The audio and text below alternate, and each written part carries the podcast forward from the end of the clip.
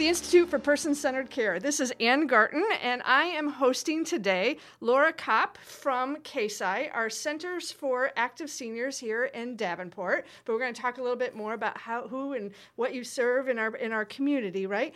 I wonder if you take a moment and um, introduce yourself. Tell us a little bit about yourself. Yeah, thank you. Thanks for having me. My name is Laura Kopp, and as you mentioned, I'm the president and CEO of the Center for Active Seniors here in Davenport. Um, I'm originally from Youngstown, Ohio, as we were talking earlier, and I've been in the community for a little over 20 years now. I've raised my kids here and just absolutely have fallen in love with the community. Um, I've been with CASI for a little over eight years now and um, learning something new every single day, which is what we try to do with our seniors as well. So um, it's just, I love it here, and it's just been a great opportunity for me. Excellent. Welcome. I have to tell our listeners, we were talking a little bit beforehand, and Laura and I went to rivalry schools in Ohio because I was a zip for a couple of years. So um, always fun to connect with people uh, beyond the Quad Cities and how we end up here and really becoming part of our community, right? Absolutely. So we've got 46 million older adults, 65 and older in the US, right? And that's projected to grow by 18 million by 2030, um, is my understanding. And about 15% here just in Davenport are 65%, right. right? 65 and older. So why senior centers beyond the numbers, right? Right. Why, right. why are senior centers important to us? You know, I think first and foremost, and, and, and I won't belabor the numbers because I don't know the numbers, but research does show that older adults that have access to the services and supports offered through a senior center do off, do often report a um, greater life expectancy, greater life satisfaction. They tend to have better health health outcomes. And when you think about it, a lot of it has to do with socialization and connection and fellowship. As we get older, those relationships, um, whether we are widowed, whether our kids are no longer in the community, we know we see far flung families now, and not everyone's growing up in the same community.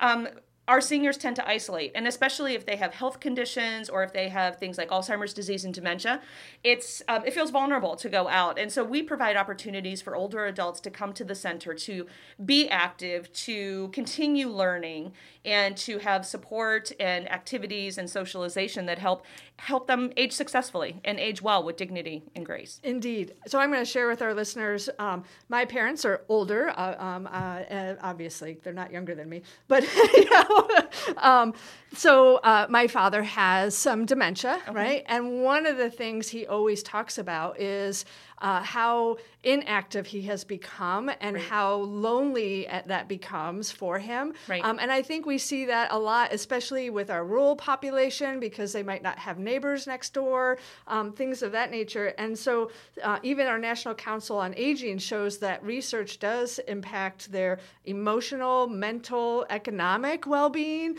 um, spiritual, physical, so the whole package, right? Um, and, and I think that's uh, really important because then to understand that also then we improve the community's health because right. if our older population is healthier and being able to manage their um, even their chronic disease or like you said improve that socialization so that that they're not feeling that loneliness then their mental health I- improves right so I wonder if you can share. We've got about fifteen thousand centers in the U.S. Right? right. Right. But CASI has a little bit of a different look. And a lot of um, people, I think, including my parents, because I have not convinced them to join their senior center, right?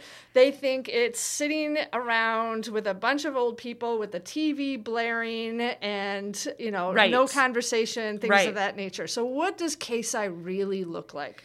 You know, we always say you, you really have to come see it to believe it. We are a 40,000 square foot facility that is geared primarily to activities focused on socialization, health and wellness, and supportive services. We have over 8,000 activities every year that are geared towards those activities. So we have everything from line dancing to Zumba to Tai Chi to billiards to Parkinson's support group. We really do have a little bit of something for everyone. But I think that's our biggest challenge. You know, I've run into folks that are 80 years old and I say, hey, I've never seen you at CASI. How come you never come over there? And the two answers that I get are, I'm not old enough. And I think, well, if you're not old enough, I've not, I'm doing something wrong, right? right, right. In, in marketing these services, or I don't need it. Yeah. And so um, there really is kind of this. Um, not a discrimination, but kind of a preconceived notion of what it means to come to a senior center. And it's almost like if you admit that you've gone to a senior center, you're admitting something about yourself that is not valued in today's society, and that is getting older. Right. We fight that with every ounce of our being. And so we really do say, just come and give us a shot. We have a cafe that is kind of like a baby Panera mm-hmm. over there. You can get breakfast and lunch I've and coffee. It. It's really good. It is really good, isn't yeah, it? it I is. eat there every day.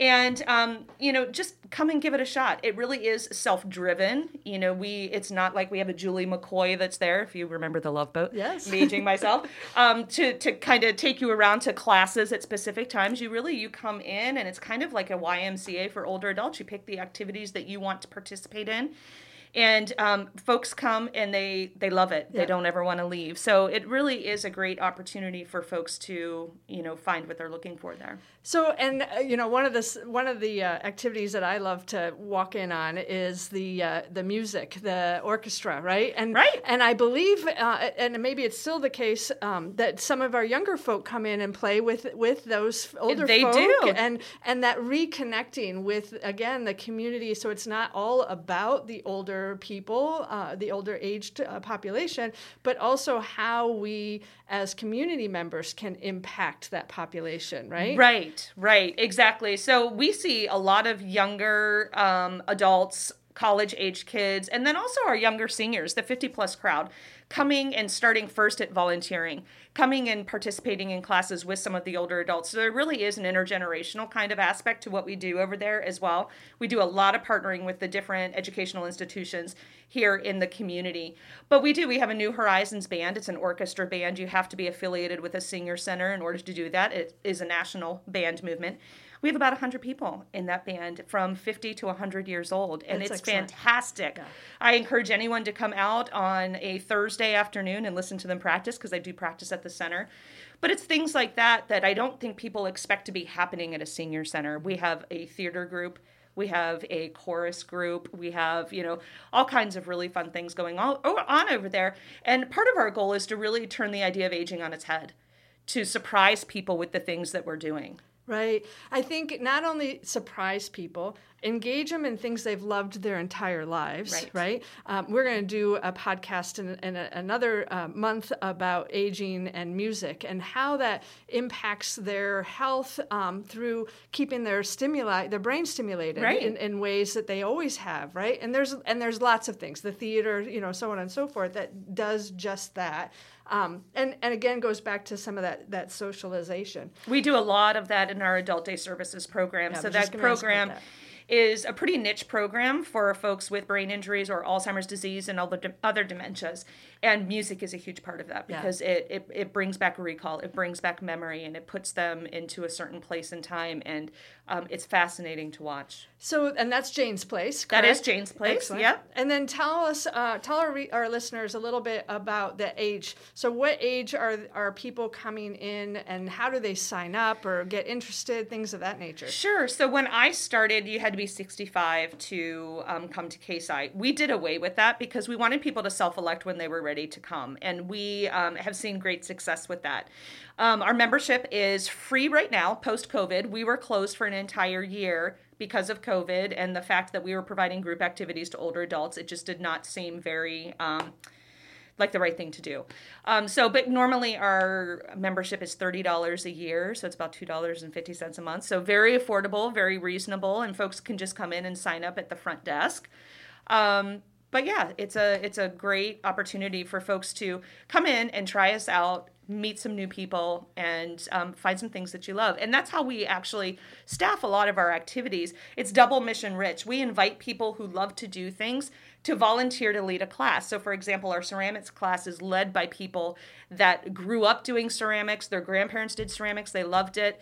And um, that's how we run our 8000 classes. So so tell me a little bit of how this is funded right? Because we also need community support there I right believe, right. right? And we have been we've been in the community for almost 50 years. We um, first opened our doors in 1973 And our largest supporter is Scott County Community Services. Um, they support our Jane's Place program and our senior advocacy program, which is a social work program that goes out into the community, connects with older adults in their homes, evaluates their living situation, and then connects them with the services and supports they need to remain independent, to age in place in their homes. So we get a large amount of funding from Scott County. We are supported um, in part by the city of Davenport. And then, of course, we write grants every year, and we are supported by the Regional Development Authority, Scott County Regional Authority. We have um, United Way funding that goes into that mix, but it really is piecing together community support from all of those different places and then hopefully providing some services that folks will pay for at the center as well. Yeah, indeed. So, and, and I want for some of our listeners who are students in public health and what have you, when they're thinking about upstream, midstream, downstream interventions, right? So we have the Older American Act that I think a lot of people don't know much about, right? It's It was in 1965 that it was first put in place. Right. And then uh, just recently, they've expanded uh, or reinitiated that for between 20 and 24 because of, of those needs. So there's the upstream, right? There's the structural piece, and then the services that you guys um, uh, provide and other senior centers provide are, is that midstream um, uh, piece of the puzzle. and I wonder how do uh, those type of um, uh, s- systemic pieces support you guys to keep going, and what does what makes the uh, what happens with changes needed, like the pandemic? Right. You know what what's going to happen and be needing to become more innovative to be able to keep these centers open, things of that nature. Right. So that was a big question. So the Older Americans Act dollars funnel directly to the area agencies on aging at the state level. And then it is up to those agencies to allocate to senior centers and other home and community based organizations. So we get a small amount of money from Milestones Area Agency on Aging to support our senior advocacy and our adult day program. That's critical because that's our only avenue to access those dollars, and it demonstrates a partnership between the state, the area agencies on aging, and home and community based services that they really do value what we're providing in the community. They're not able to be that for everyone in their community. So that is critical. When we talk about the pandemic, I think people didn't expect senior centers to be as nimble and as adaptive as they were mm-hmm. during that time. I mean, we closed down for an entire year. Our advocacy program was the only program that remained running the entire time. As you can imagine, that's our social work program, that's our supportive program. They were operating at full and beyond capacity. And we worked with Milestones Area Agency on Aging to really identify ways that we could be creative with our programming. You know, let us shift that funding all to advocacy. Many of our funders allowed us to reallocate those dollars to um, from one program that they were supporting to the one program that was operating at full tilt during the pandemic. They got that. Um, and so I think, you know, it's important when we talk about working within the not for profit arena, within the senior services arena, and within our community, it's about those relationships. It's about being able to pick up the phone and saying, not just that we have a problem and we need more funding, but this is our problem, this is our solution. We want you to join us in going that direction. And so um, we were very successful in doing that. 100% of our funders allowed us to reallocate our funding and have now come back on board and allowed us to kind of get our feet back under us again. Um, as you can imagine, that's been you know a big challenge. Indeed, and I think what you said in aging in place, right, is right. really important to understand that right. we know our outcomes uh, improve as long as we can support them in their homes because everybody wants to stay home, right? Right. I mean, you paid for 30 years right. for the home, right? That's where you, you eventually want to live there. Right. And well, you're, I think it's important for people to understand too that um, it's that comfort zone as long as it can be safe um, and, and uh, not increase things like falls, so on and so forth, then, then the majority of us do better at home. Absolutely. Uh, right. Absolutely. So I think that's really important. Can you tell us a little bit bit about those social services coming into the home and and and uh, assessing that and what does that look like so people are comfortable with that? Sure, sure. So we have six social workers and the program is free to any older adult in the community. And that is because we have such amazing grant funding to support that. And our seniors are on restricted income. So our social workers will get a referral. They will schedule an appointment to go out and meet with a senior in their home. They will um, do an evaluation of the home to check for, you know, things that may be unsafe, things that are posing a risk. Um, other issues that may put them at risk of eviction or of losing their housing. Um, we tend to do a lot of mediation. A lot of our folks um, live in senior living as well, senior housing, affordable senior housing. So we do a lot of mediation with landlords and things like that. We do a lot with referrals for mental health, um, prescription, you know, mm-hmm. fee relief, those kinds of things. So um, it's really just building a relationship with that senior and identifying what services they may need to help them remain independent for as long as possible. And so our social workers are just the ones that are linked most with those partners in the community. So let's move towards because we are also accredited organization. We are. And I think that's important for people to understand as well related to outcomes, right? So tell us a little bit about that. Right. So we are one of only two senior centers in the state of Iowa to receive national accreditation. Our accreditation comes through NISC, which is the National Institute of Senior Centers, which falls under the National Council on Aging. Mm-hmm. And um, you know, that's I, I think it's really important because I think it speaks to our commitment to best practices. It speaks to our commitment to standards of excellence and that we are periodically and on a regular basis even taking stock in what we're doing self-evaluating what we're doing you know are our safety practices in place are we um, diverse in the folks that we are serving and if we're not are we making attempts to you know rectify that and to bring in other groups? Um, there's all kinds of different um, guidelines that we are expected to follow because of that and it's something that I feel very passionately about. Um, we did that in 2016. We'll be um, getting re-accredited in the next couple of years. So um, yeah, I think it's a it's a great um, it's a great way to show to the community that we take what we do very seriously and we are committed to providing the best services possible for those we serve. Indeed, always assessing and reevaluating our outcomes. Absolutely, right? right? absolutely. So I think in in the last piece, pull in. I'm going to pull in myself again with my parents, right? Okay. So families, um, and I think a lot of us, like you said, we don't live near home anymore, and right. and we don't know what our resources are in those communities anymore. I'm, I've not been in my community uh, that I grew up in for over 20 some years now, right? right? So how can families also engage? I think maybe you have, or some some of um, the senior centers have senior advocates, and yep. how does that work? And and and to help support families and understanding what's available to them. Right. So our senior advocacy program, which I talked about a little bit, our social work program, a good majority of our referrals are coming from children and loved ones and caregivers that aren't in the community, but are worried that mom isn't eating or mom hasn't left the house in quite a few days or mom shouldn't be driving anymore but i'm not there and i can't get there. We i know we have one client that um, her power of attorney and her caregiver if you will lives in germany. Mm-hmm and there's no way for her to know what's going on on a daily basis. And um, so it's about having you know boots on the ground eyes in the home to know what's going on. And a good majority of those referrals are coming from family members that just want to make sure that their loved one is protected and cared for and is doing okay. So we are accustomed to working with family members and children of, of older adults that are just looking to make sure that mom's taken care of excellent such fantastic services, probably not getting utilized as much as we would hope, right? Right. Um, so I think that's that's one reason why I invited you is so that our uh, uh, community, our providers have a better understanding of what what it, what I is, what senior centers across this country are, right? right? And and how they can help us anything in closing that you feel like you really want to share or um, think the community needs to know? You know, I just, I, I really hope that people who hear this will take a chance, no matter how old you are,